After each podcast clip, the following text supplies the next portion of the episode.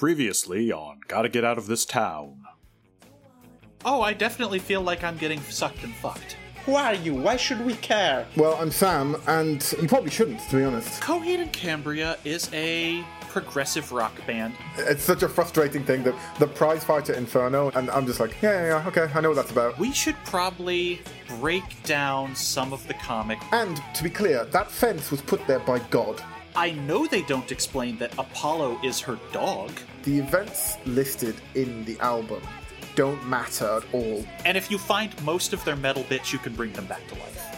No one will do this for Coheed or Cambria. Are they creepy or wet? These stars are wet, and the wetness can be removed. Uh, I would definitely poison three of my four children in the night. Don't they fight a bunch of people? That's the song. And and feels emotions while fighting. I'm just a teenage doomsday baby. And now for the long awaited climax. I hate this town. I hate this fucking town.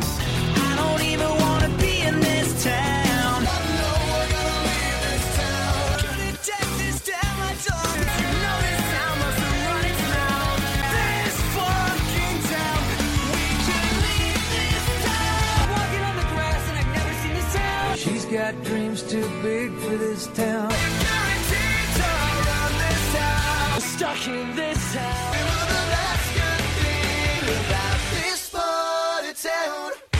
Hello and welcome to Gotta Get Out of This Town, a 2000 pop punk and emo pop retrospective. I am as always Elaine, and with me, this is a two-parter, so it's the same people as last time. It's Adam, it's Sybil, and it's our British guest, well, Minecraft accented guest, Sam.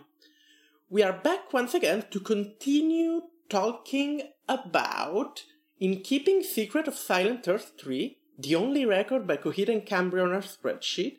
And last time we left at some place during the record, so I'm gonna make it quick. And uh, Sybil, what, where did we left at? What, what, are the first song that we? There's no intro here. This is a two-parter. Go listen to the previous episode for context. But um, what, did we left off? What is next? What is the next song?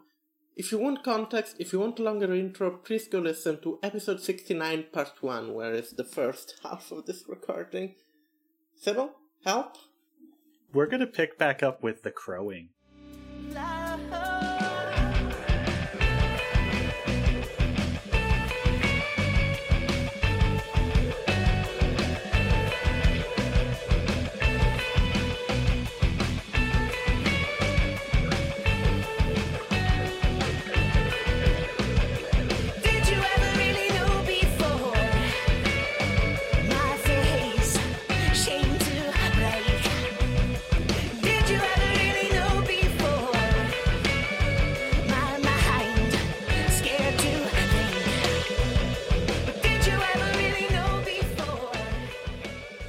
This song. It's incredibly flat. There's not a lot of interesting going on. Uh, the um, there's a good like trashy chugga chugga in the bridge. It's a good turn, and then it ends with the standard, you know, big, epic prog ending. It's all in all an incredibly boring song musically. Interesting. I thought this was the most interesting musically so far, with the exception of uh, Three Evils. Okay, okay, you do you. Talk to us about it. Yeah, I like it. It has an actual break in it. There's structure. Like we had a nine-minute track as the second track, but it didn't really feel like it was broken into anything other than long. This has interludes and a chorus and a chant that comes out through the end, and it actually feels like a story song. I This fully is prog. Really? yeah, I listening to this one, I was like, okay, so this has nothing going for it. The guitar is boring. The vocals, goodness knows, are not much. There's six minutes of it. It's mi- this whole album is mixed weirdly loud. Like I have my computer turned down to the lowest volume settings, and it's still too loud for me. Um, and then it's like, oh, the guitar's doing something interesting. Um, it's not fixing anything though. I still have to listen to six minutes of this god awful song. I think you might just not like prog music, Adam. You don't like long songs. It's I it is distinctly possible, but this one just like it didn't have anything going for it to make it worth it for me to listen to 6 minutes of song. There are so- long songs that I enjoy. One of the most played songs on my personal music library is 10 minutes long. It's better than this. Yeah, I uh, I'm I'm gonna I'm gonna second you there, Adam. Um, I. I, I don't mind long songs. I, I, I don't like. There's there's nothing here that is like ostensibly wrong. I just find it kind of monotonous. Um, it's just like they establish a pattern, and then the pattern is maintained at a point where I'm just like, I, you can't justify this length. You know, like do do something fun, switch it up. Like you know, it it feels. Uh, yeah, I, I it can't it can't justify its length. Um, it's true for a lot of songs in this album, in my opinion, at least. No, I'll agree with you on that. I just think this one actually fits for me with the break and the swap in the end. What's the story about? This is basically two different tracks glued together by the bridge where we cut back to the dog. Listen, if I wanted media about characters named Apollo, I'd go play more Ace Attorney. But that's the bad Ace Attorney game. Don't don't come at me. Apollo Justice fan. That game is still bad. that game is still bad. Okay, it's not as bad as literally every game that comes after it. I like the 3DS games. Well, I like the one 3DS game that I played. Which one? I haven't at the first 3DS game. Gods, no. Fucking train wreck of a timeline.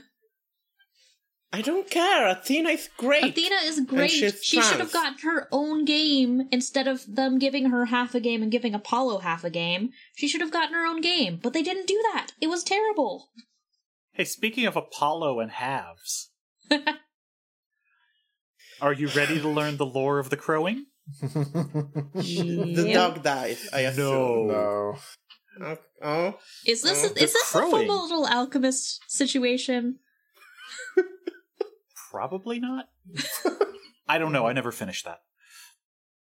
Uh, the crowing is basically Jesus in this setting. Yes. It is a title that is about Claudio, who is seeing apparitions of his dead dad, who is alternatively nagging him and going, Come on, boy, do a genocide for good. And at this point, we are introduced to Ambelina, a member of the prize who burned her wings off to be more human so she could watch over Claudio. You and know, now that sounds like a plot point in the Tinkerbell novelization book series. Damn it. I, I was literally.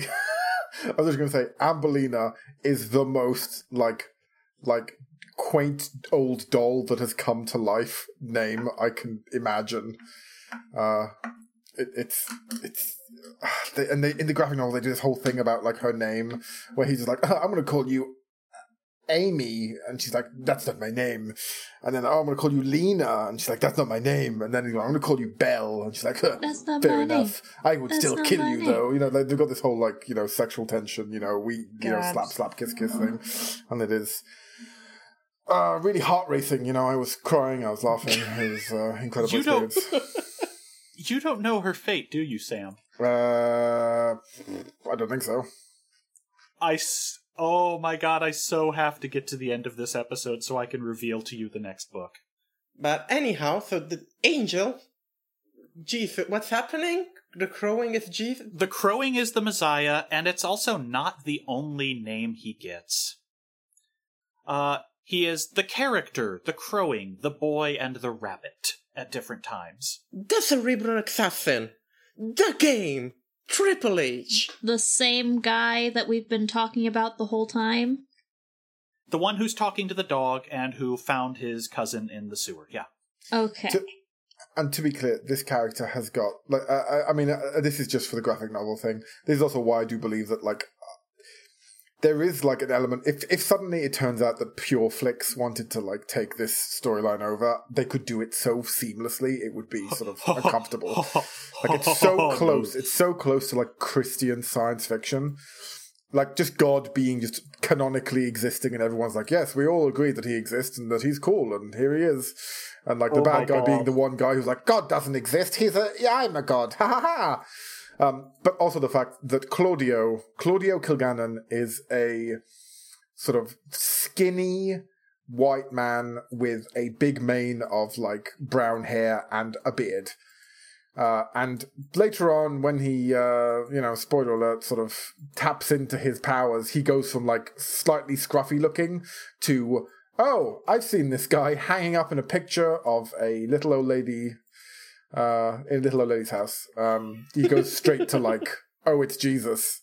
Oh, it's Jesus. Great. It's the white man It's Jesus. always yeah. Jesus. Yeah, white man Jesus. It's always the, Jesus. the, the most prevalent and your communal garden white man Jesus, yeah. Okay, so the crowing is the Messiah. What happens in the song? Well, this is where he gets harangued by the ghost of his dead dad and finally starts coming around to accepting, all right, shut up. God, I know I'm a teenager. I know I had to leave the house. I'll get a job as Jesus. And that's when the angel who burned off her wings comes down and is like, cool, I can start talking to you openly now. Let's go plot. That that's uh interestingly, that's not what happens in the graphic novel at least. She she she's been around for a while. She's also haranguing him um the whole time. And like while they sort Interesting, of like because this is where she shows up in the album. Interesting. Yeah, that's true. Yes, that's a very good point. In the album, she suddenly shows up here. That's very true. In the graphic novel, she's just been around for like ages. She she gets like introduced in the first one. She's just been like lurking around. She's she's interacted with him. They've argued about you know him. She's all like, "You must seize your destiny," and he's like, huh, "Destiny," and then you know just fill in the rest of the you know conversation You must seize your destiny too. before the voucher expires. No, they've destroyed all the DLC I paid for. I can't go back. The season pass is about to expire. Please seize your destiny too. Okay, I think we're done with this Yes. one. We are. Yeah. Let's go to my favorite song. I'm gonna defend this song with my fucking claws. It's Blood Red Summer.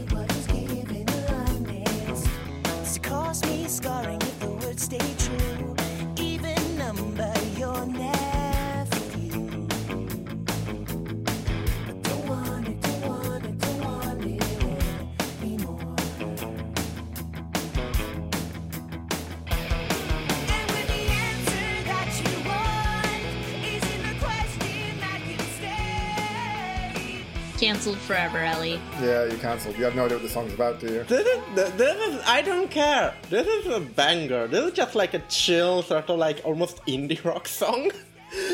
It's really fun. Like the guitar almost never goes heavy on this song. It has this chill sort of like indie vibe going on.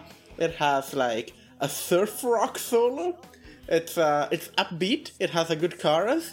Um, I really like the song. This is a fun song, and it has the dumbest video ever. So the video is somehow they did a video for this record and it's completely unrelated to the meta plot. What a choice. They do two videos for this record. Neither of them, I think, are related. uh there's an alternate version of the other one. We'll get there. I was like watching this on you all of these on YouTube, and so I'm like, oh, there's a music video for once for this podcast. I will watch the music video. Um, but it was really boring, and the kid was watching um Barbie uh, Life in the Dream House on TV, and so I watched that instead. Hell yeah. That's good stuff. It is. Um, but this one is catchy, and most importantly, under five minutes long. This is a pop song, and that I feel that's where this record works the best when they make pop songs. Yeah. This is a good pop song. The singles are all very pop punk. They're short, they're punchy. This is a pretty good one. This song was uh, popular enough, it was included on PSP promo UMDs, packed in with the system at times. Amazing. How 2000s can you get that this was burned to a UMD? It's it, it's an achievement. Very few things have been burned on UMDs in the context of like world media. That puts this up there with Jackass and American Dad Season 1. Yeah, that tracks. What's a UMD? Oh, they're the little CDs for the PSP. They were little t- tiny, really tiny CDs, or Oh. really tiny DVDs, I guess, encased into a U-shaped um, uh, thing, encased in a U-shaped Oh yeah, case, and you, I remember those. I just didn't know what they were called. Yep. yeah, they're the best. Universal Media Discs.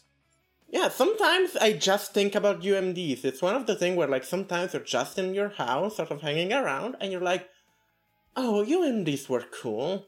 They lasted for like three years, and then no one put stuff on them. I just saw something yeah, that this- chilled my blood. Oh. Yes, I uh, I I decided to have a look at the uh, the graphic novel stuff, and I saw that this was the first page, and now I'm terrified. Let's Yes. take a look. Yes. You've learned a secret. oh no! Okay, I'll read it out for the listeners. If man should decide to dabble in my affairs, then guardians must intervene. But should I come forth and change the face of man, with you there to challenge me, then I shall return to the stars to destroy all I have made. Whether man or I present that danger will not be told in the coming. Signed, God. But what you have pointed out is a quotation that has been, if I'm honest, said over and over and over again in the goddamn graphic novel. They won't shut up about this. It makes no goddamn sense. The thing that scared me is that God is writing on a typewriter. hmm It's like supernatural. Oh, It, it is typed on a typewriter. Nice and neat. Fuck it. Fuck it. We're doing this now. Yeah, God's a novelist. Ah! Again? Yes! Come on. Yes! Yes! Yes! it's supernatural, literally. Yes! Nothing I hate more. Yes! This piece of fiction is a piece of fiction. We'll go into this at the end, but um yeah, this is a piece of fiction and God is a novelist who has a name and a lot of the plot of the next album is introducing God and his self-loathing a 10-speed bicycle. Man. Hashtag not all novelists. That's not a joke. Hashtag yes, all novelists. I'll cut you. Okay, so this song, what is this song about? I like the song. Ruin it for me. Go. Oh, by the way, the video, the video for this one is uh the singer, the big hair, uh, big stage presence. Yeah, Claudio singer, not character. Um, he is building things. It's like barricading a house. He's doing like prepper shit, and then it turns out it's zombies invading.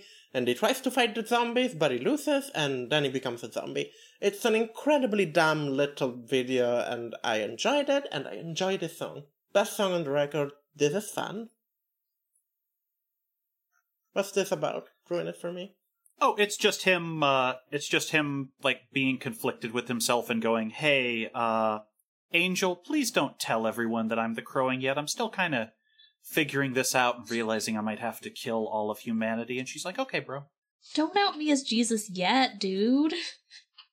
That's it. Wait, I thought that the fact that he was Jesus meant that he didn't have to kill all of humanity. Oh No, no. no, this is a, a story where genocide might be for good. Yeah. Oh. If I'm honest, in the graphic novel, they don't really lean too much on the genocide aspect. It's just much more just, you know, take your destiny, defeat Ryan. Ryan must be defeated. Why don't you want to defeat Ryan? You should take your destiny, use your destiny. Like that's there's no real like out like out and out. You know, you should do a genocide, please.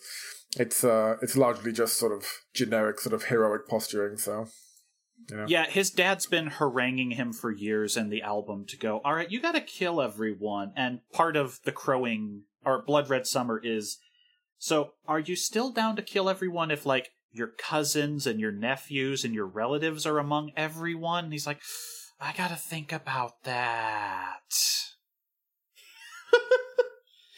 Uh, I imagine you would. Um, anyone else has anything else to say about this? No. Then we go to the next song. Give me a second. This is a long title. The Camper Velorium 1 Fine, Faint of Hearts. You pronounced it wrong. The Camper Velorium 1 Faint of Hearts. There we go. Is that better? No,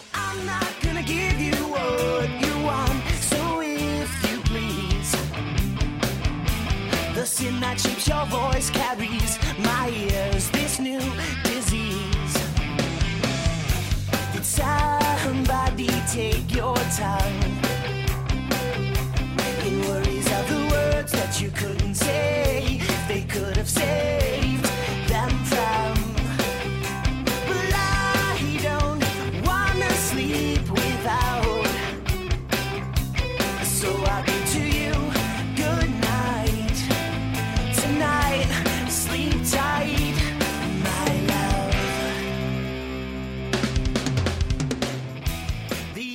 So. I'm gonna just start off with a cursed fact about this. Okay. Apparently, there was a half decade argument about what these next three tracks are supposed to be named. It refers to a spaceship. The original CD called it the Velorium Camper. The first comics, maybe all the comics, agreed, but then the re release of the album and the box set version calls it the Camper Velorium, and the band keeps calling it and abbreviating it as TCV in interviews and on their websites. Either way, nobody wins in that I had to explain this. No? Uh, I like the song. This is basic. They stole a Fall Out Boy track. This is where it's like, oh, I could see this being sort of pop punk influences, influenced, because especially the vocal melody, it's incredibly Fall Out Boy on this. While the guitars are doing sort of like a bit of a harder thing. The it's a sad state of affair when I have to say about a prog metal band that the drummer is not as good as Fall Out Boy's drummer.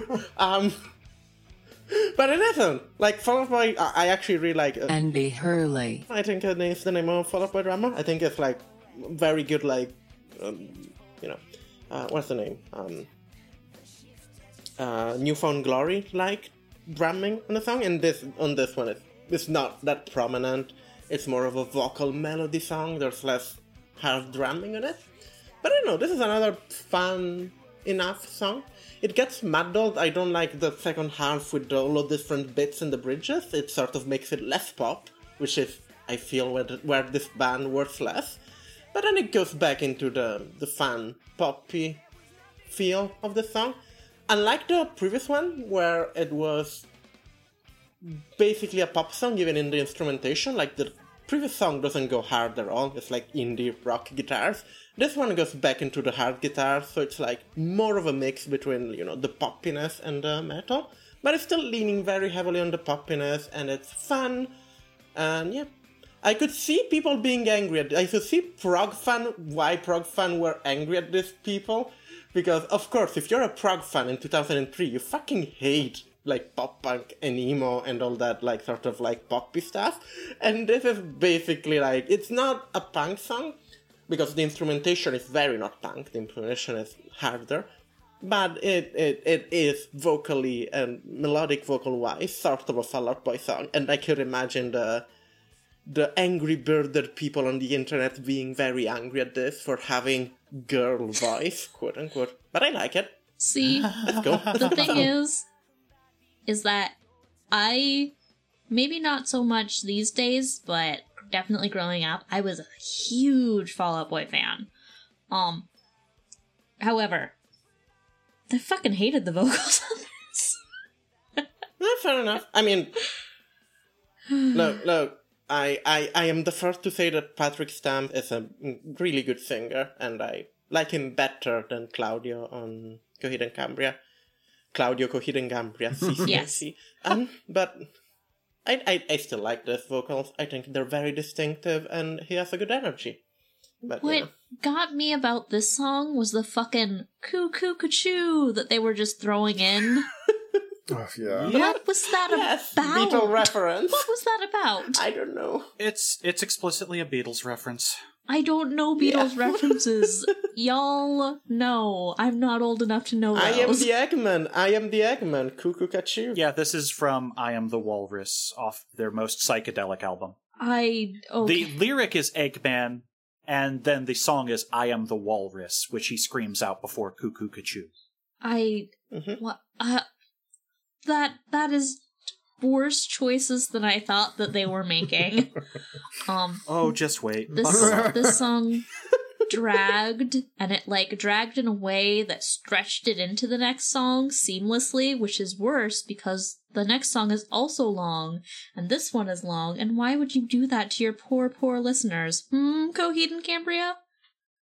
So, Adam, hmm in their defense, that is intended because this is the Camper Velorium 1 Faint I of Hearts. We are in a three song saga. It's a suit. But it sucks. Make a good three song saga, bitches. It's a suit. It sucks. Make a better one. It's a Make a better one. I'll like it if they make a better one. Does anybody have any opinions on the lyrics? Oh, let me I'm go not look at the lyrics. I'm not. I'm not telling them until we get through it further. Fair enough. Um. Okay. Nope. I'm looking at them now. It's about choking someone. I'm reading the second line. Mm-hmm. Ah. Is it like the fun type of choking or the bad one? Uh, Little bit of both. Okay. Uh, Claudio Sanchez said this came out of the fact that he was in a long distance relationship with a woman, but they discovered phone sex while they were, you know, touring around in the van. So it kind of makes him feel weird singing it now because he just thinks of, you know, jerking it 10 feet from his bros while he was on the road. I. Uh, Joking with the bros. I Oh, mean, it's well. classic uh, bonding. Get closer to the bros, Claudia. Why am I on this podcast? Because you love us. Because you want to learn about the Camper Velorium 2, back end of Forever. Oh, so there is, is, is this just about like jerking off? There's no actual Well, plot to there Oh, is. there's plot. Now, does anybody want to have a get? Like, does anybody just okay? You've heard a lot of lore, right? Uh, both of you who are who have been untouched by the terrible knowledge um, sealed Yeah. within this world. I um, am once again the virgin on the podcast. Um. But could, do you think you might have enough to take a guess to get a stab, stab at what this might be about, or who it might be about? It's either something fucked up about the uh, six year old, or it's something fucked up about the uh, angel uh, Alina Bella girl getting murdered. Close but no cigar. Close. Uh, I am gonna assume. I'm gonna assume this is Sizer. What's his name? No, Sizer is dead. Sizer's dead. This Sorry, is Sizer's back to life this is again. by the way. Claudio Sorry. doing Sizer so- this- this is not Claudio- dead. Sizer's back again. Yeah, Sizer, Sizer is going to be revived on this ship. Yeah. okay, but I'm gonna assume this is maybe Claudio doing something fucked up. Nope. Let's go into back end of Forever then. We'll, we'll revisit this on the third track. Do we get a new guess every time uh, a new one? Yes, we're going to have you guess before the reveal.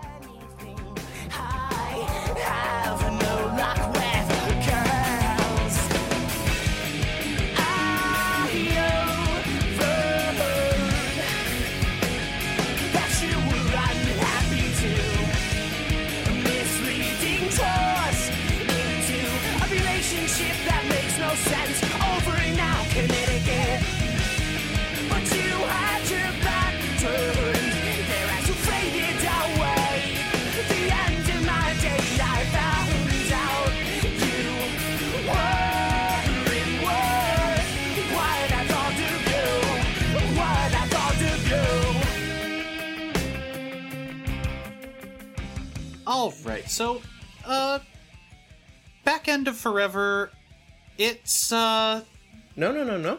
It's the Camper Velorium 2, Back End of Forever. Please say the whole title. All right. It's important. Consider that done. The Camper Velorium Part the Second, Back End of Forever. Uh, this has space scatting at the end. This sucks. Uh, I don't like the song. I feel the harder they go, the less interested I'm in them, and this is one of the hardest songs on the record. And it's just sort of like it feels like oat, like I've it's mediocre prog, like prog alt metal. It's fine, but I don't care about this. There is a bit where the guitar gets very loud and goes biddly biddly, and I like that. Um, but aside from that, this is this is one of the songs where it's just like, eh, eh, go back to the pop stuff, please. I like that. I like the um, I like the sort of creepy guitar opening riff. I think that's a good, you know, ding. I think, I think that's, that's nice. I mean, I, I wish they sort of played with it or did something with it, instead of just immediately sort of bursting into uh, the more generic sort of uh, wailing um, of the guitars. But uh, yeah, you know, For me, this is rock bottom of the podcast. like, there is nothing there. Nothing good, but n- not even anything bad enough for me to be like interested or incensed about. It's just five minutes of nothing, having not looked at the lyrics.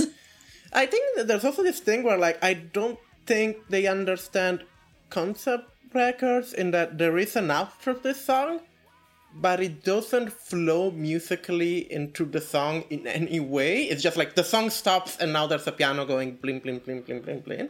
And it's like that that doesn't help anything. Like it doesn't tell a story and it doesn't connect the tracks. Like it's not connective tissue. It's just a random bit that you threw there at the end. I think they don't con- understand the concept of a concept album where like either your weird outro explains something about the story or it's nice to listen to and it, it's neither. It's Yeah. just a random bit at the end. I, of I the did a doodle about my opinion of this song, uh, and I and I will just post it while I was listening to the song. Sure. But that, that that is the doodle. Okay, it's a graph for the people listening at home. It's a It- graph it- that goes up and down and up and down and up and down. yes, it is stonks bad. Yeah. it is. It's Bitcoin. Hey, So, any guesses on what the Camper Velorium subplot is about yet? We've told you it's a spaceship. What do you think this cycle is covering now? Adam. Um, gee. Um. Is this guy in love with his spaceship? Okay, okay. Ellie. Is, th- is this about a character that we've met already? if you've it's about- read, We're meeting it's about them. that guy. We're meeting them through this trilogy. yes, in the album, but in the graphic novel, they have been present from the first few pages. Ugh. Yep. I I have if I cannot hold on to the few lore that has been already imparted to me, I have no idea. Okay. Let's go on to the Camper Velorium Part 3 Al the Killer.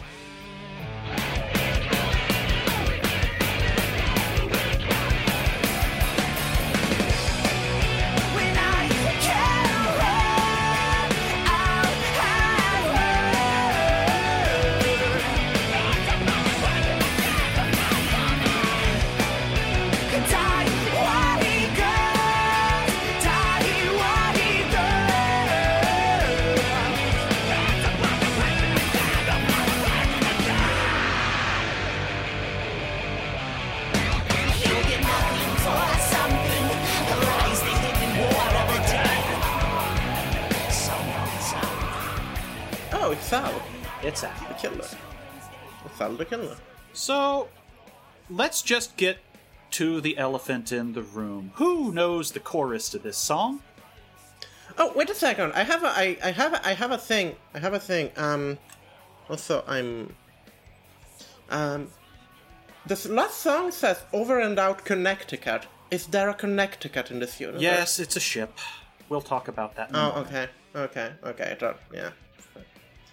Okay, Camper Velorium 3, um. I sort of like the song. Um. It's, it has this incredibly bad verses that go into like a really poppy chorus, which I think is sort of fun. It's like a fun blend of genres. It's like incredibly bad on the courses, on the um, verses. It's like, and then the chorus is sort of again a Fall Out Boy chorus, and it's like, okay, this feels like a fun song. This feels like you're back having fun with this music instead of just doing prog metal oats. Um, I don't mind this one. It's not one of my favorite. Well, it's like, of course, it's like top half, but it's not, you know, it's not on the same level of the tracks I really like. But I enjoy this one. I can enjoy this one.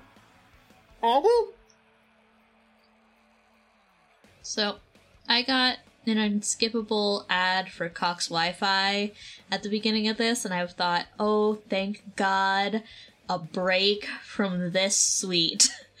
um, They do repeat uh, "Die White Girls, Die White Girls." They a lot of the do! but, That's the chorus. um,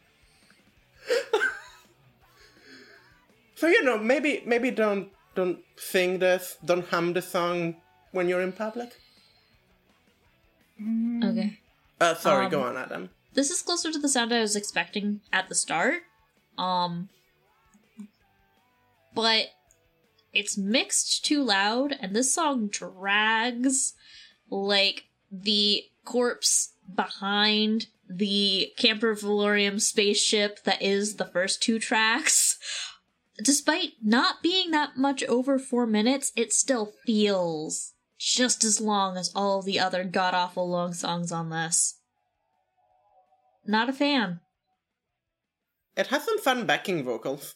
The backing vocals are very different from the rest of the backing vocals in this record. They're very filtered, which I think it's a Yeah, fun see that choice. that was closer to the sound I was expecting, but it's not enough to save it at this stage in the album. fair enough. Yeah. Why is this person killing white girls? No. I want to know why this person is killing white girls specifically. Yeah. the pilot guy, Ted, is secretly a serial killer and he's uh you know, gotta make that clear after being a fun, goofy guy, and now he's gotta be evil and then die immediately. I mean, honestly, it's, not, it's actually not a bad read. Yeah, that's actually um congrats, you put everything together at the end. Let me just show you how they represent Al in the Um, comics. wait, wait, can I? Can I? Oh, all right. Okay. I'm sorry, I had it ready. That's totally fair. I, I would like to. I'd like to show you the first shot of Al in the comic. The first time we ever see this character. Okay. It's the first time we ever see Okay. this character. One second. I, I would like Adam to describe these pictures after they've been posted. I'm not. nope. I'll do it. This is just the opening. I- Just welcome to this new character. Okay, Sebo. Oh, dear. Can you can you describe it for the people at home? So, what we have to describe, with especially the chorus of this third track being Die White Girls, Die White Girls, Die, is that Al is a pierced black man with a visible brain who is licking his knife. And his introduction to the comic is leaping out of a closet, towering over a woman who was just showering, who drops her towel. The camper is Al's spaceship. It is how Claudio and his crew are going to get off this planet. The entire second track is about Al feeling terrified and upset and hurt that all the women he wants to date are afraid of him when he does shit like this. And the end of that second track is where he murders his ex girlfriend Lucy because she's going to go off and take another ship instead of settling down with him.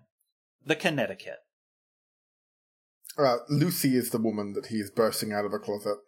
Um, yeah, I hadn't seen Lucy, so now I know. no, that's fair. I mean, it, it, she, she, this, these are the two shots of her we have. This and like one other page.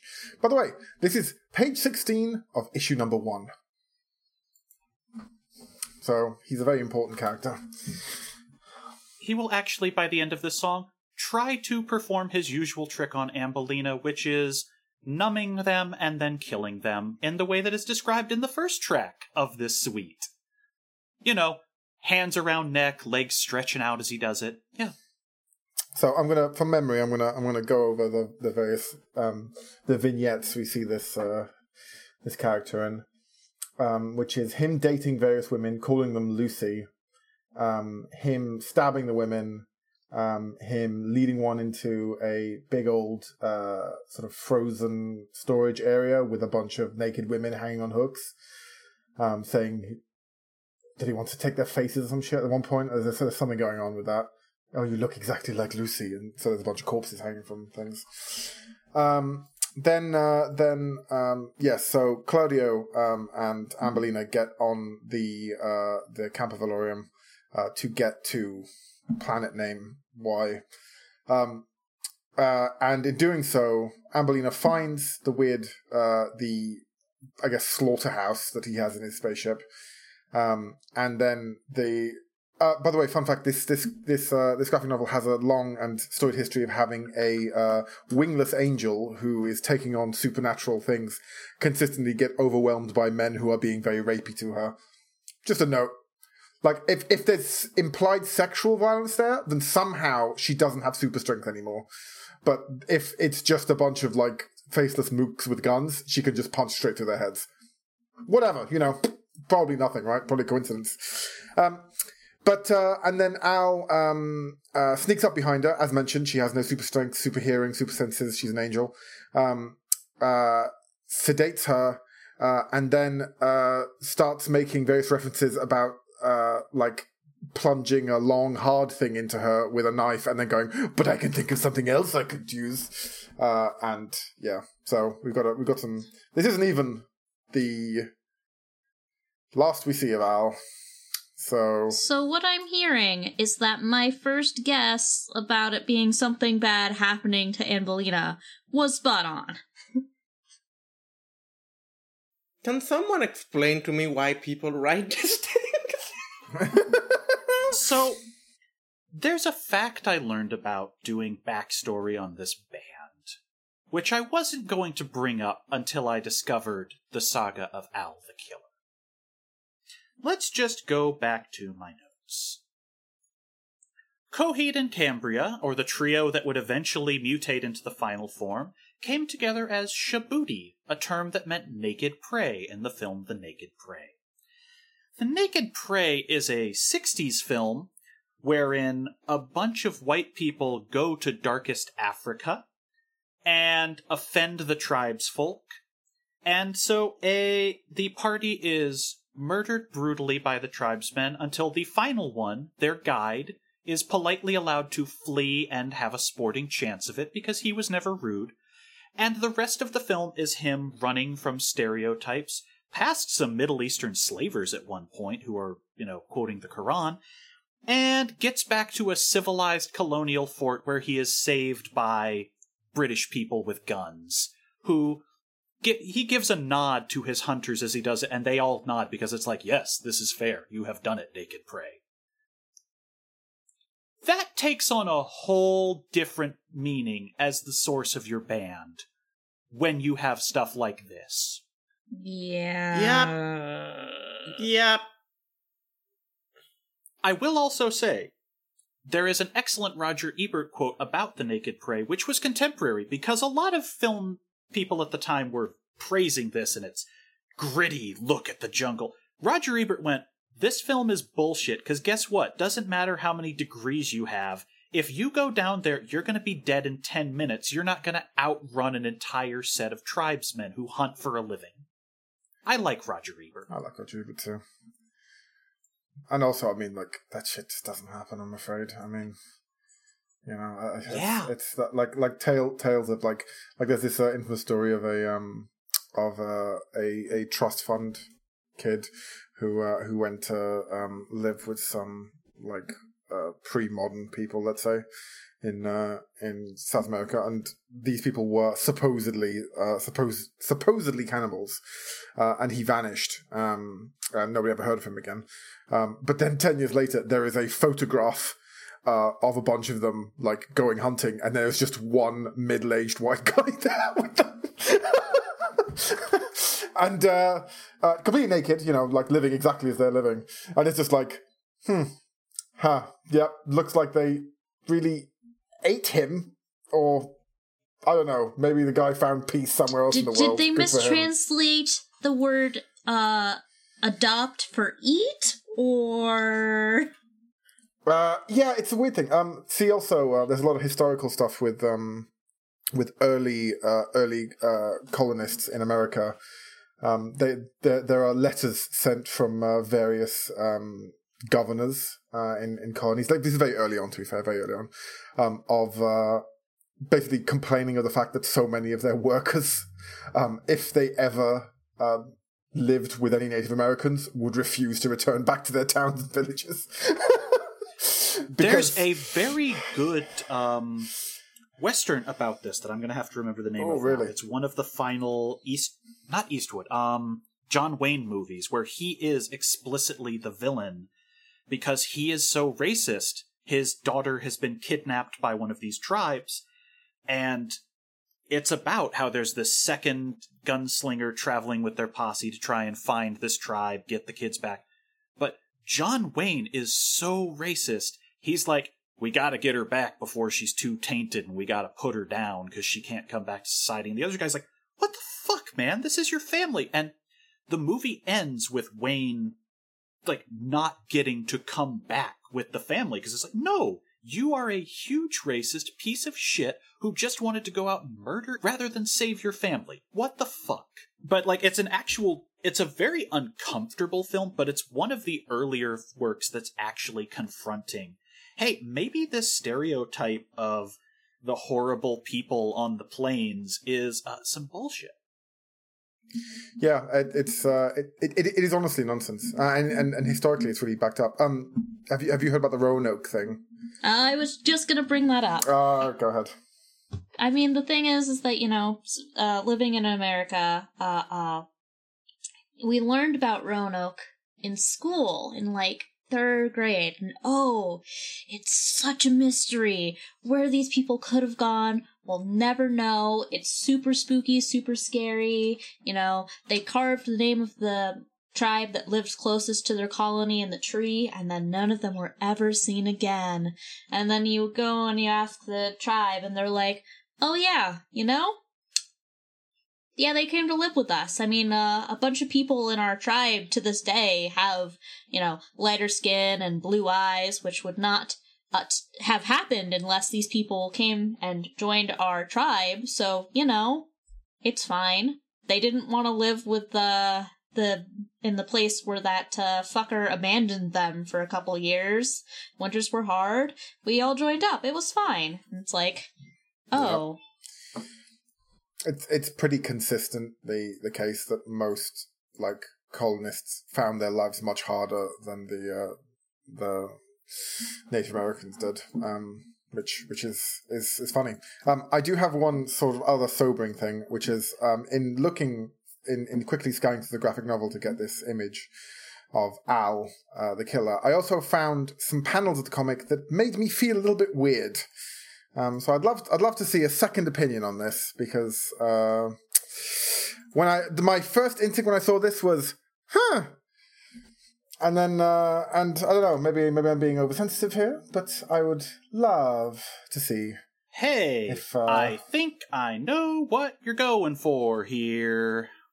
Oh, oh, oh. Yeah. Oh. Okay. Well, I guess you also Oh. had the same read on this that the rest of us might have.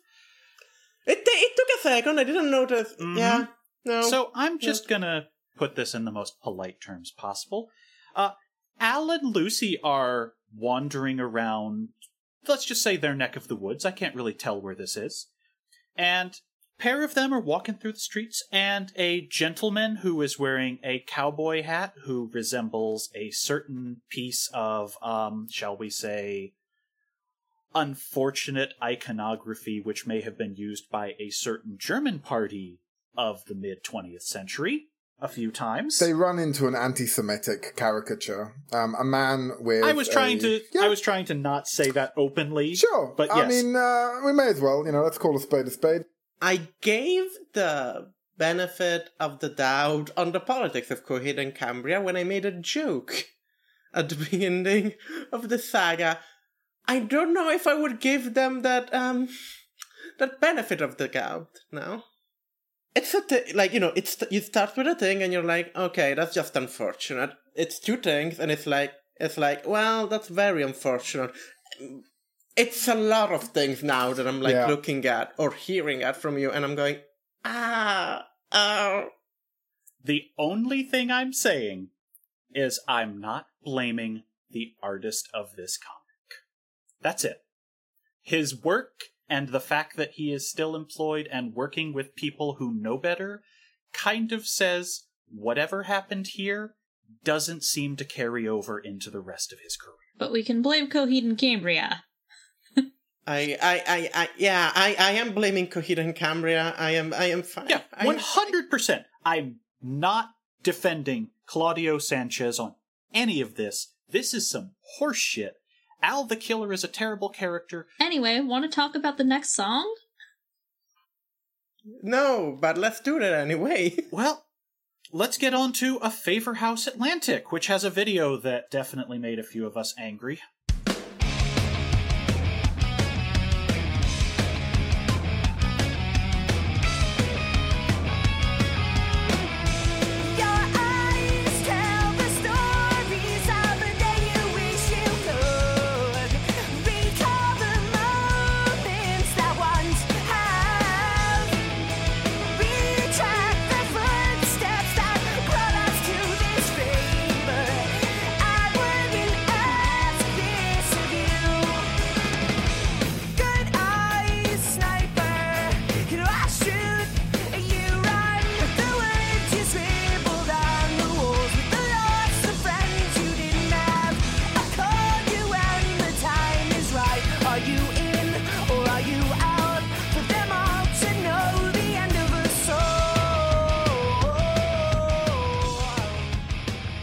Watching Barbie in Life in the Dream House again.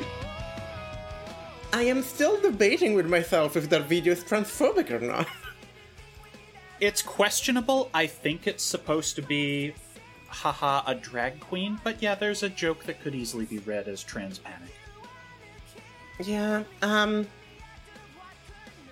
This is another of those songs that's fine. This is very, very, um. It's a single. Yeah, it's very Blood Red Summer. It's it's fun. It's a fun pop song.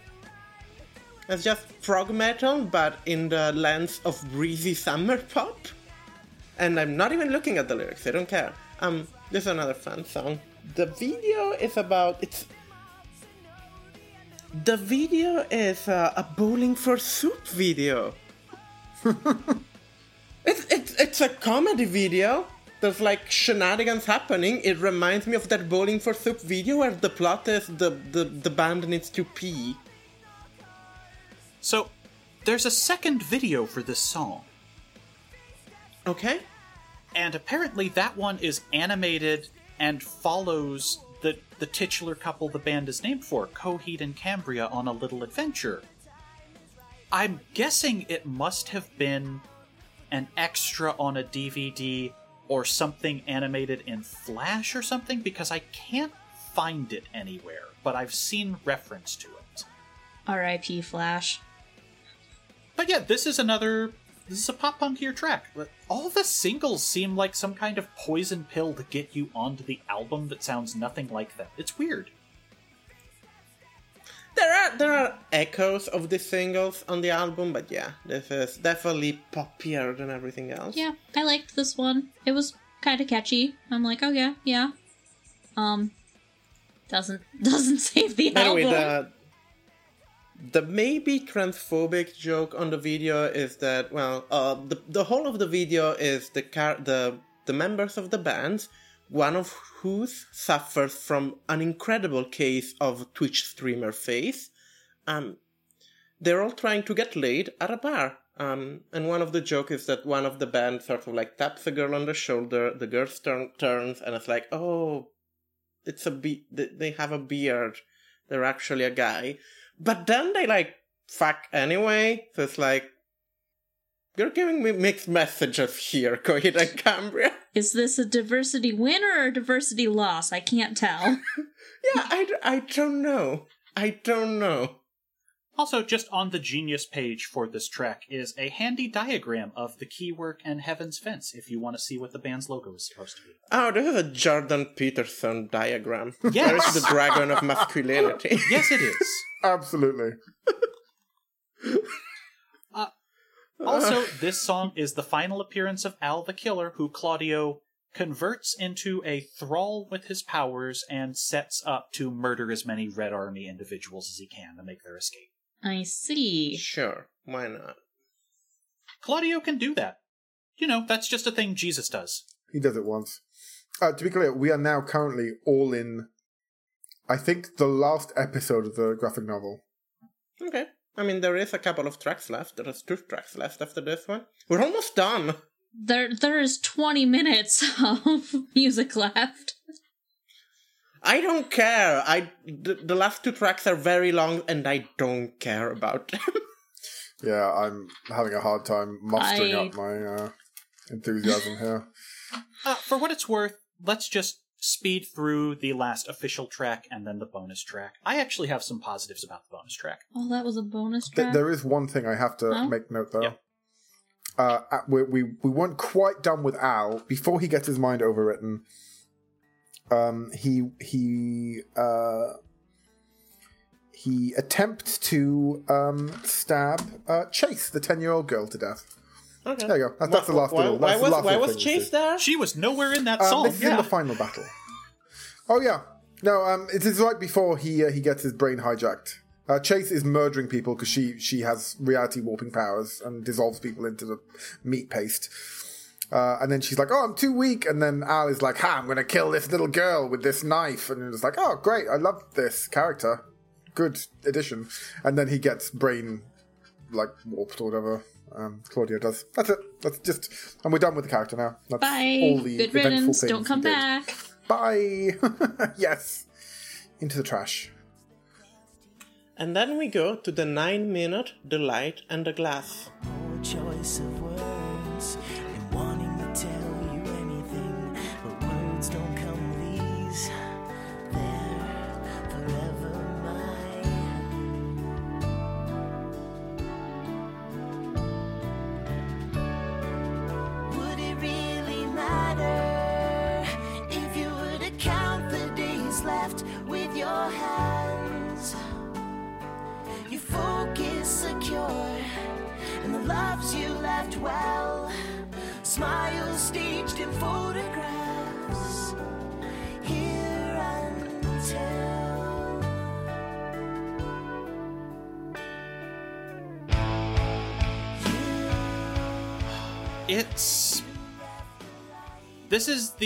downer ballad outro.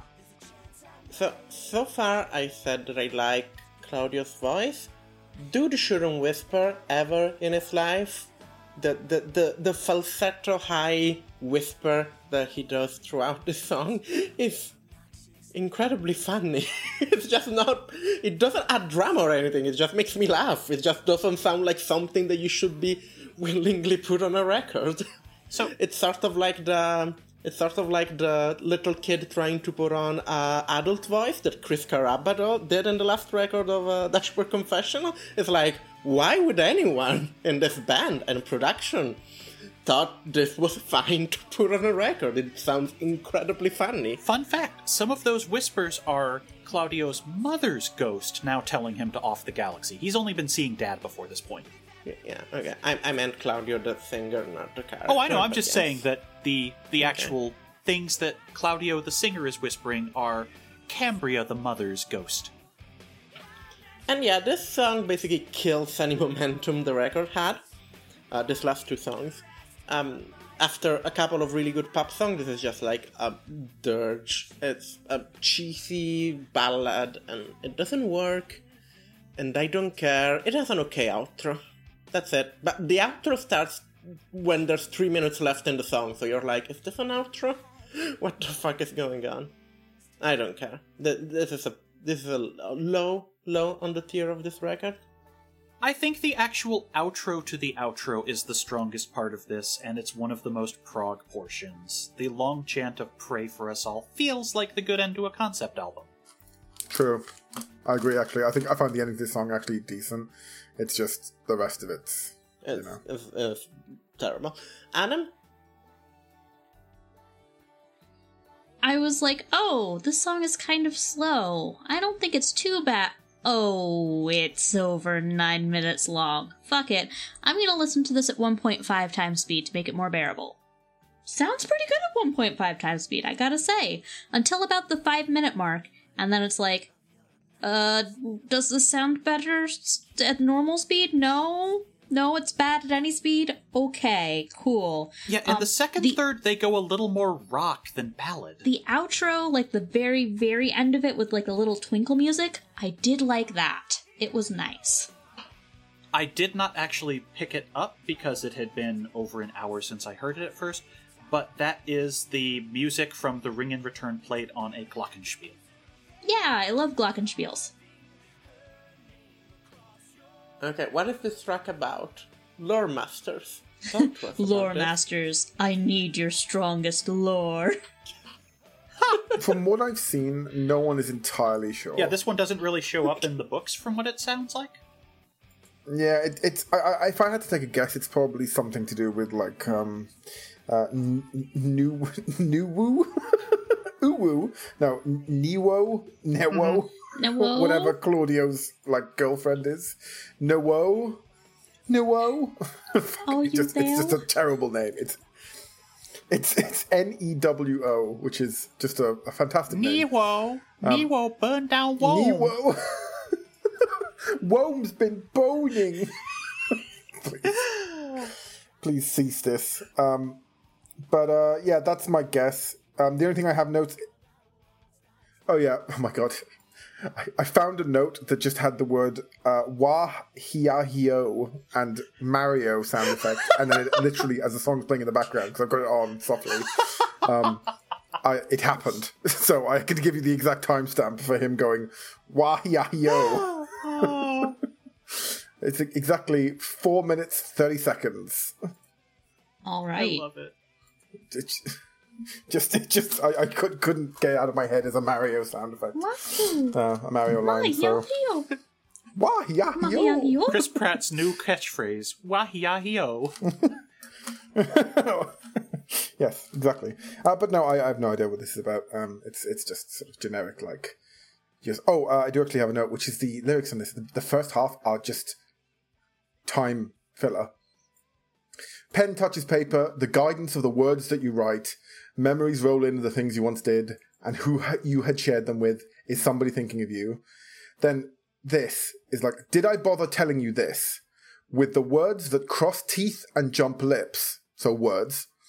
A poor choice of words in wanting to tell you anything, but words don't come with ease, they're forever my hurt. And it's it's, it's just like, oh, I need to tell you this. You know, telling is hard. Telling with words. Words. They Words are paper. painful sometimes. Or from my mouth. Please, just just get to the point. The Oxford Dictionary defines telling as Yeah, exactly. It's, it's very like, you know, I'm telling you something on paper. I'm telling it to you with words from my mouth. Different.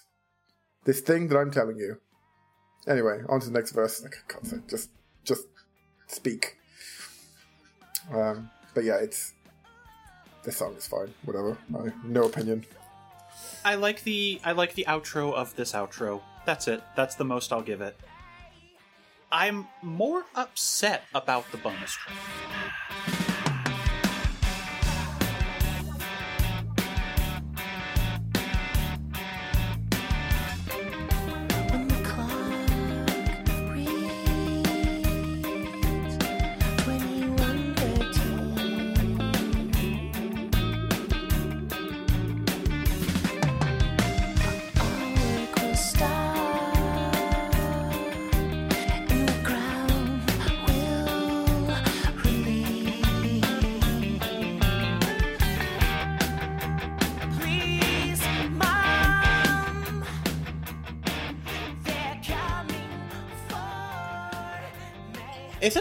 Track? I thought it was the.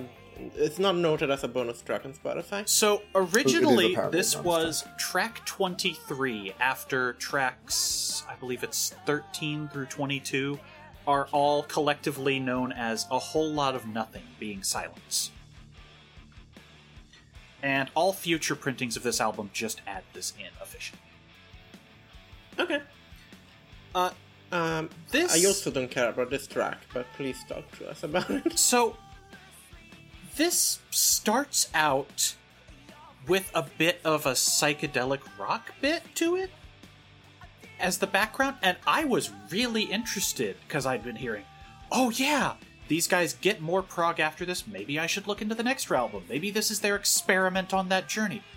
But then it starts whiplashing between the psych rock bit and more generic butt rock guitar. So then the psych rock stuff stops at about three minutes.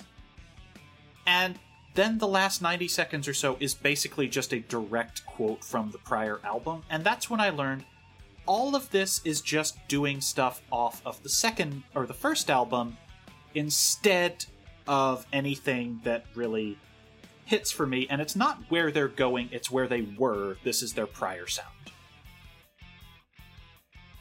Right. Wasn't fond of it. Huh.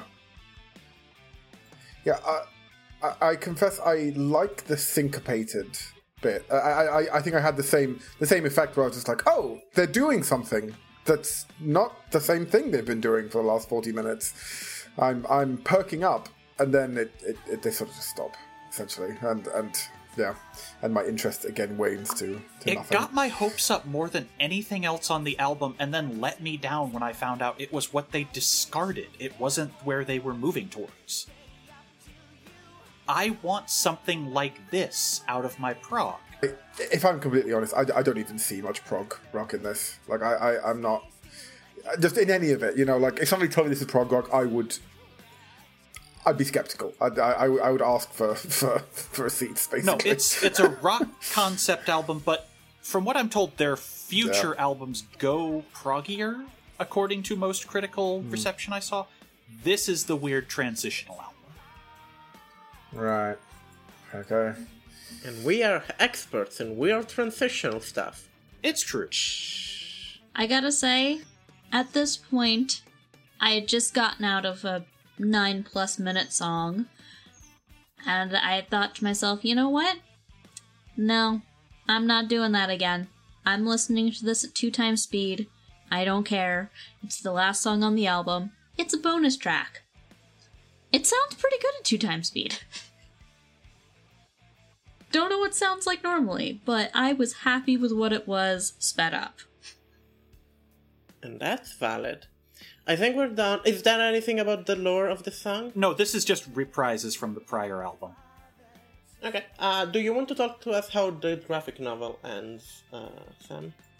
Um, okay, well, I will say that the lyrics for this song, if anybody has looked at them, are extremely depressing.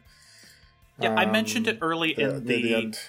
prior Yeah. episode, I think, but uh, 2113 is the time on the clock when Coheed murders two of his children by poison.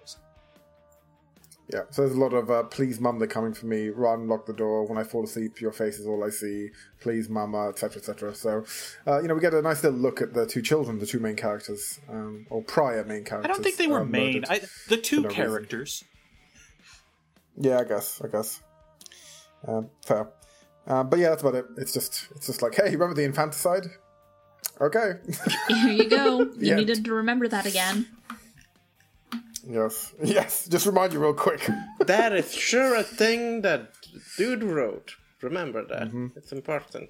Um, now, I'm, I'm very curious about what uh, Sybil has to say about the. Uh, I want the to know how the this. I want to know how the graphic novel ends, though. Oh, yes, of course. Um, honestly, it's very boring. I mean, like Ryan, who has not shown up in this whatsoever, who is basically just, you know, the Emperor from Star Wars, except he's blue. Um, is like, ah, I've tricked you into thinking I'm executed, but actually I'm alive in a very obvious twist that is painfully. Somehow the Emperor has returned. I mean, you're right. That's uh, literally it, honestly. Um, and then they, uh, and then he's like, haha, I'm evil. And then the good guys are like, we should all gather in one place to attack him. And then we cut back the Emperor who's going like, I hope they all gather in this one place to attack me. And then they all gather in one place. And, uh, and then it turns out that the big ominous tower that he's been, uh, sitting in this whole time, uh, is actually the finger of a giant hand. The hand of a giant mech and the whole planet is sort of a mech, or at least there's a very large mech in the planet.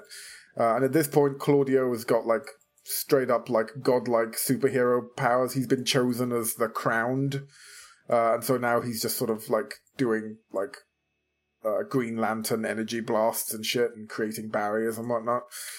Uh, the big the big robot shoots at the rebels, um, but uh, Claudio stops the big sort of laser shot and bounces it back.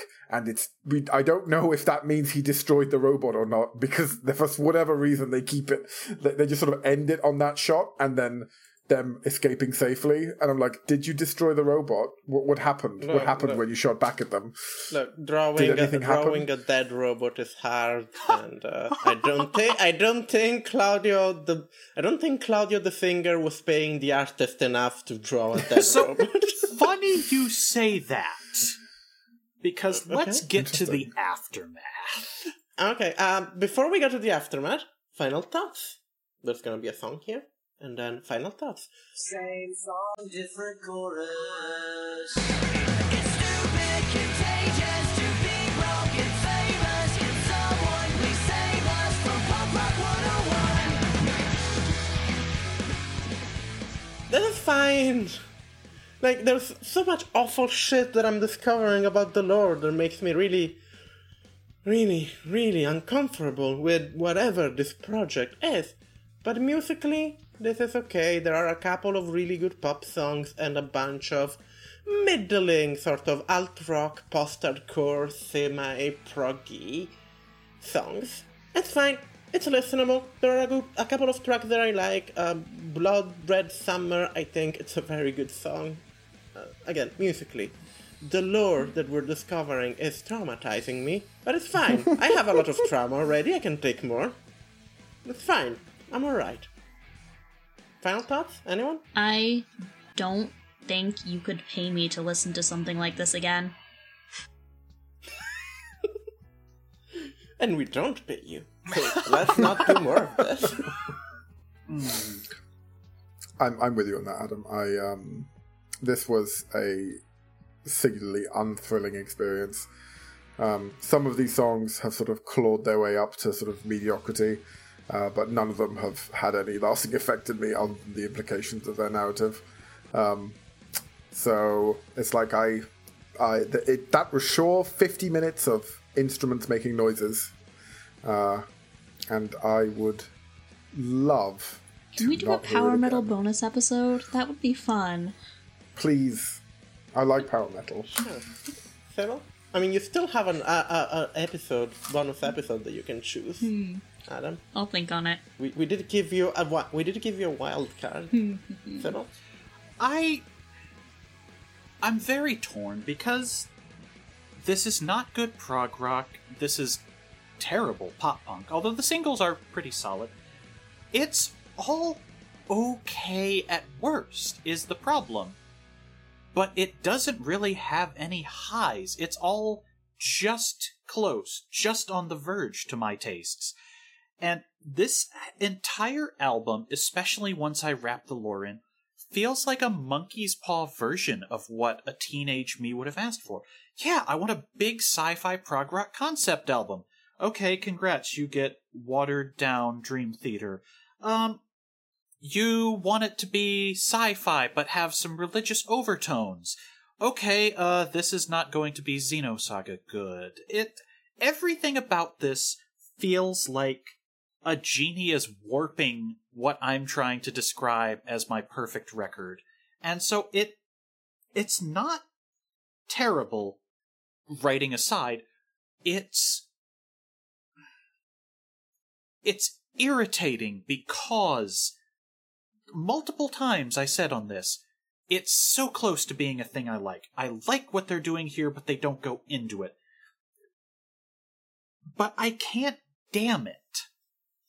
Yeah, I, I, I don't hate this record. I think musically, I and I can enjoy it. It's not the best, but it's a solid three out of five for me.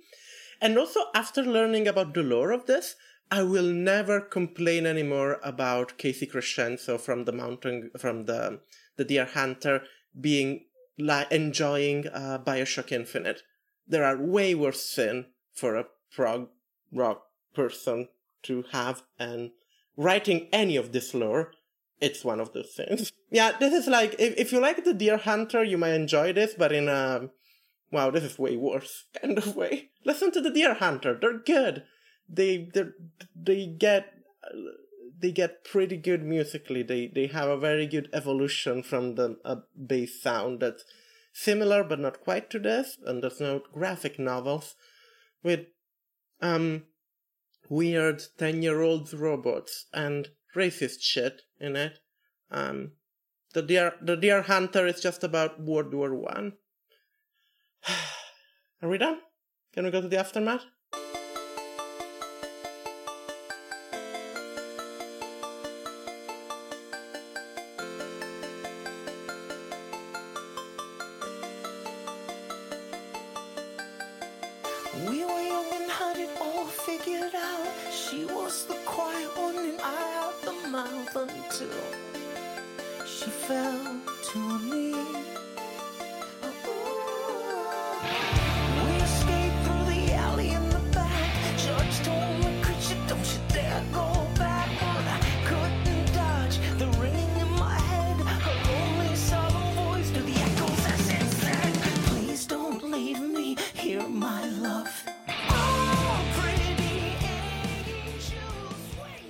Sybil, I'm gonna just sit back and let you let you go ham on this. This is your your your episode. This is your two episodes. This is your character arc here.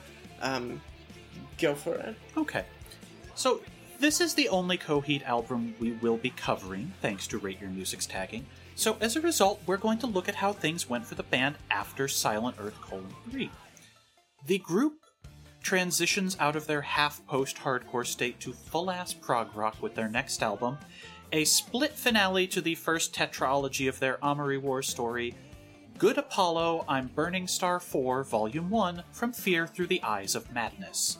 It is their most successful album to date, and that is the last time I will go into that much proper noun density for the rest of this discussion. What we need to discuss is that from Good Apollo onwards, the band are going to revive that comic I mentioned earlier. It has a lot of rocky beginnings because it keeps coming out and then halting abruptly as it tries to adapt these early albums. And I did misspeak.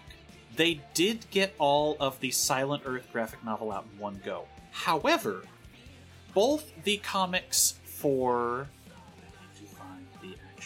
second stage Blade Turbine and the first part of I'm I'm Burning Star 4 need to be stopped and restarted because and where is the ones? I- I have a lot of tabs open because there's a lot of wikis about this. There is a lot no. of everything about this. yeah. So, uh, it turns out that Good Apollo, I'm Burning Star, etc., etc., Volume 1 is written by Claudio Sanchez, illustrated by Christopher Shy, published by Evil Ink Comics, and then that just stops abruptly over what is supposed to be monetary issues. So in 2017, 12 years later, they reboot it with Sanchez's wife added as a writer, Rags Morales comes on as an artist and a different colorist, and then this becomes the ultimate edition of that story. But here's the thing Good Apollo, I'm Burning Star, both parts, are the end of the original arc of the Amory Wars. These comics are kind of the only way that you actually get any explanation for whatever rough draft the albums are. So, for 12 years, people had a half finished version of this album's story that then got changed around.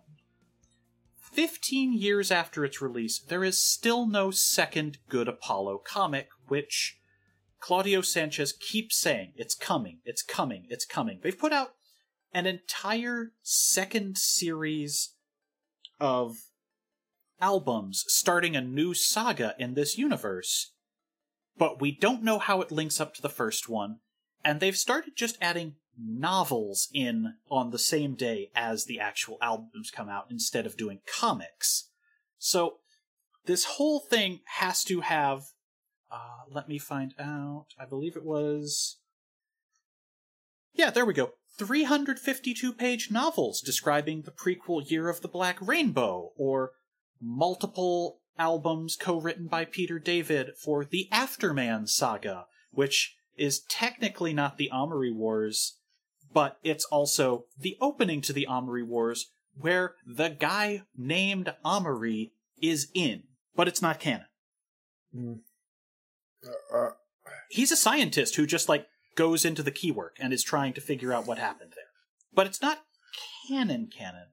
Anyway, Good Apollo on Burning Star 4 is the story of where the writer, the guy who is putting together all of the story of the companions in a fictional story, is starting to have a mental breakdown where his 10 speed bicycle becomes the devil on his shoulder and he decides that he has to kill off all of the characters who are reminiscent of his former lover, like Lucy or Ambellina, or uh, it turns out that Claudio's ex actually gets to live, Niwo. She's fine. She doesn't come back.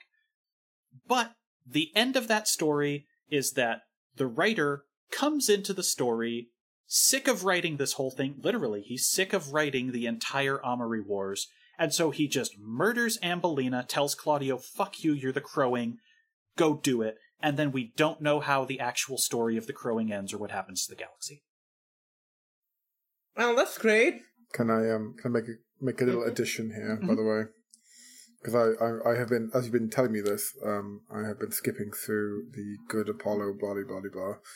Um and I want to just make a note that one of the first introductions we have to uh to the writer is when uh Claudio has like a nightmare at the same time as the novelist does, uh, and accidentally stabs through the palm of his hand with a nail. Oh, So now they are both two bearded, long-haired men with uh, stigmata. Just, uh, just wanted to throw that in there, you know.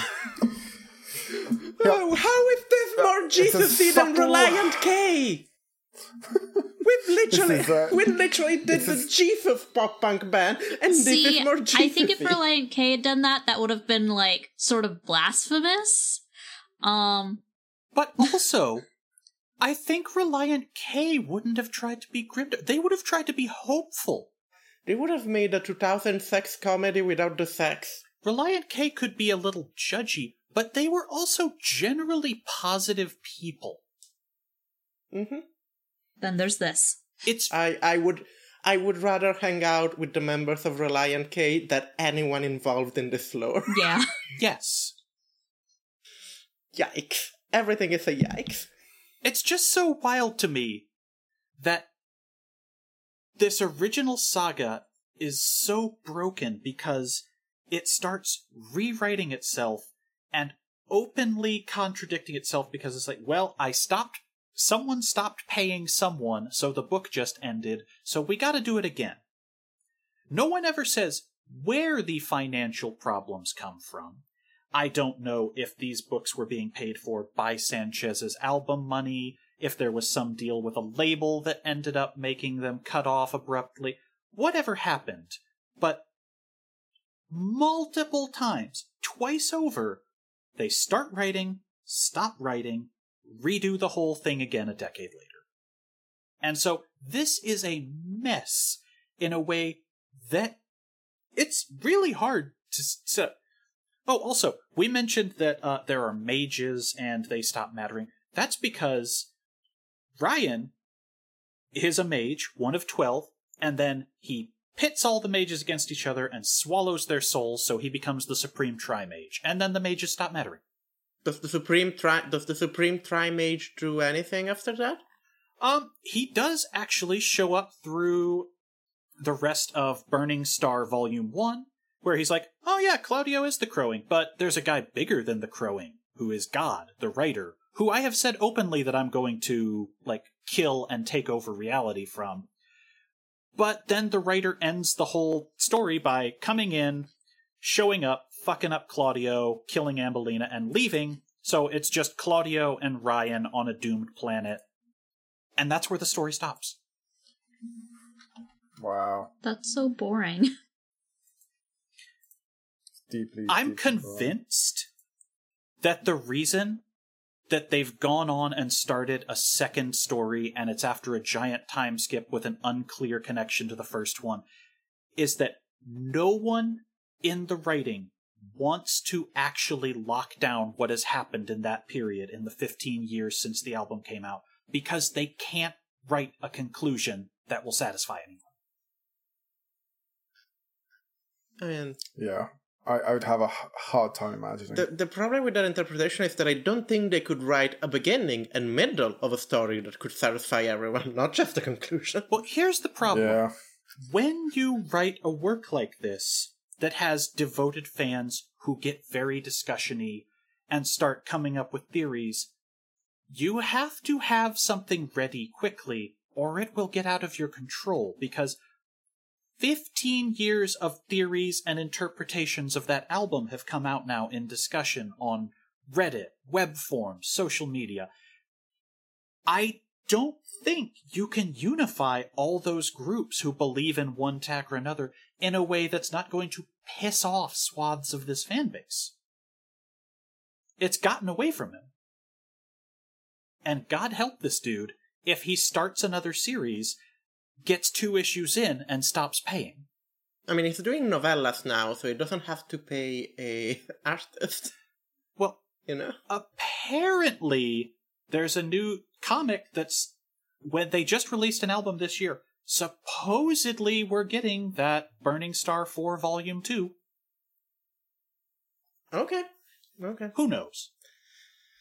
Is there anything else on the aftermath? That's it. Like that's it. They continue going on. They every work with one single Coheed and Cambria album as exception that this guy has done ever since these comics started is all tied into this. His side project is the isekai tale of Inferno. His books, his novels, every connection he makes in the industry seems to just be expanding this lore. He there's just one album, one album about hey, I'm a dad now, and they just wrote some songs, and that's it. It, as far as anyone can tell, it doesn't tie into the Amory Wars. It's not a secret backdoor pilot. It's just like, hey, y'all, we write some songs sometimes, and they're not about Jesus or Buddha or anything. They're just about, do you ever notice the people around you? It's like, yeah, man, we do.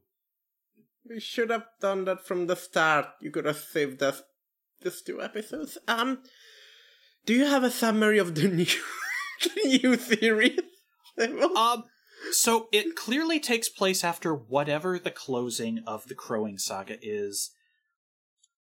Whatever happened to Heaven's Fence, all these planets linked together, they seem to have become a prison colony for different aliens unknown amount of time in the future. Maybe this means he scoured everything. Maybe this means he only left the the good ones. I don't know. But we're following a whole new arc at that point in time. It, the new stuff is called Vaxis Act 1 and Vaxis Act 2.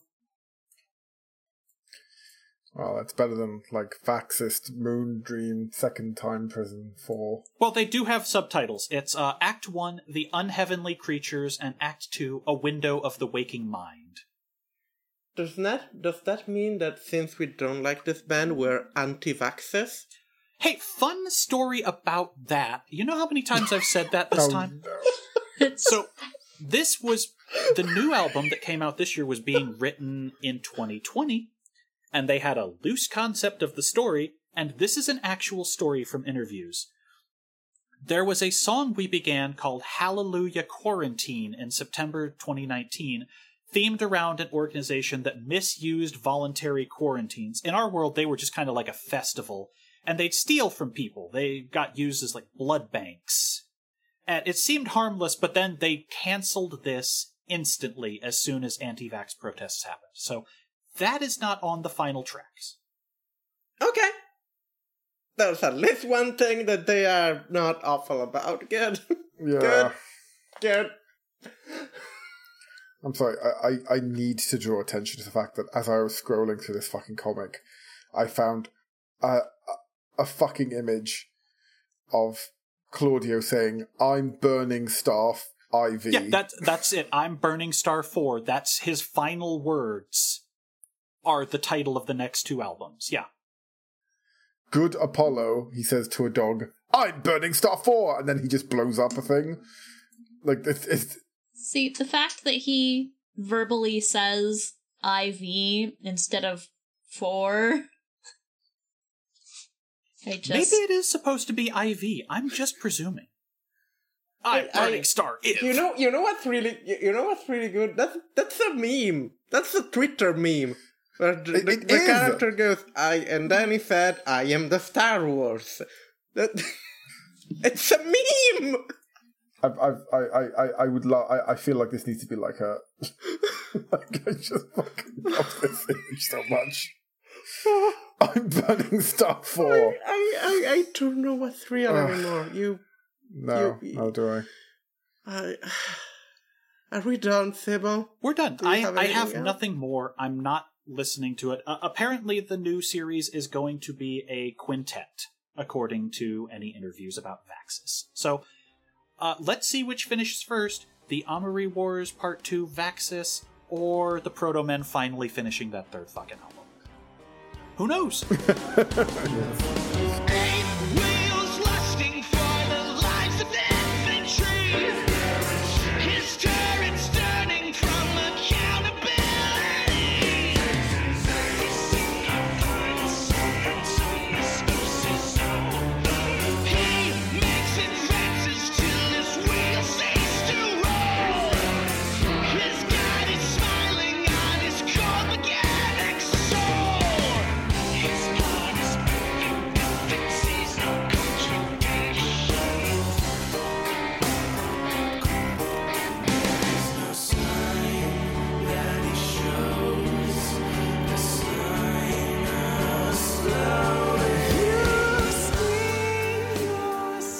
Let's go to the ending bit.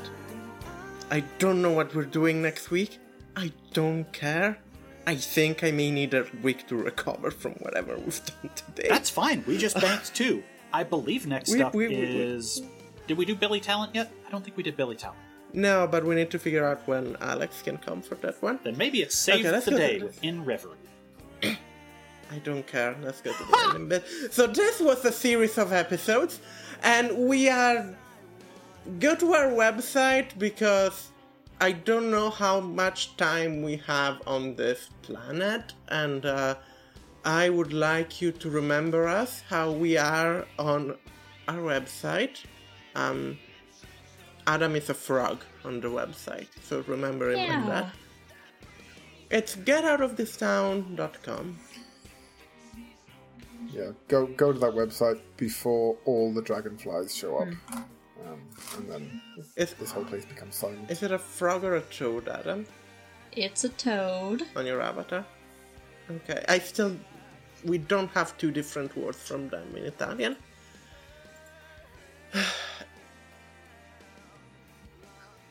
Look, we've recorded this thing. It was long, and we all we all had a good time.